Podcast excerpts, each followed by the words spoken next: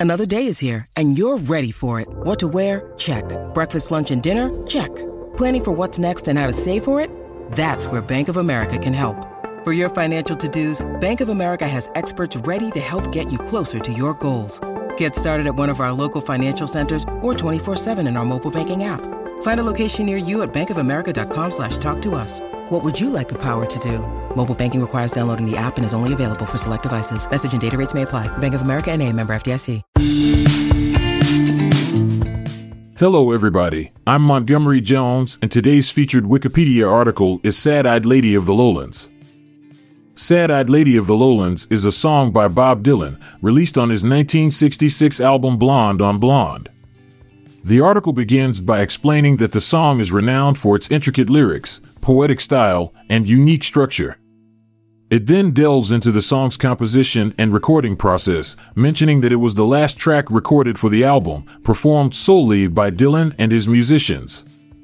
The article emphasizes the length of Sad Eyed Lady of the Lowlands, noting that it occupies an entire side of the original vinyl release.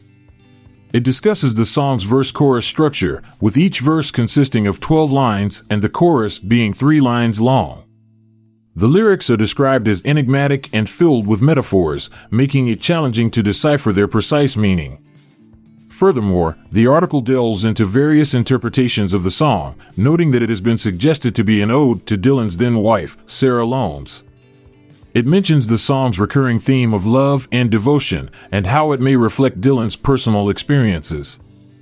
The article also explores possible influences on the song, including classic literature and Dylan's own poetic style. Additionally, the article discusses the critical reception of Sad Eyed Lady of the Lowlands, noting that it garnered mixed reviews upon its release. Some critics hailed it as a masterpiece, while others found it excessively long and difficult to connect with. The article highlights the song's impact on subsequent musicians, noting its influence and recognition as a key track in Dylan's discography. In terms of legacy, the article mentions that Sad Eyed Lady of the Lowlands has been covered by various artists, and it still holds a significant place in Dylan's live performances.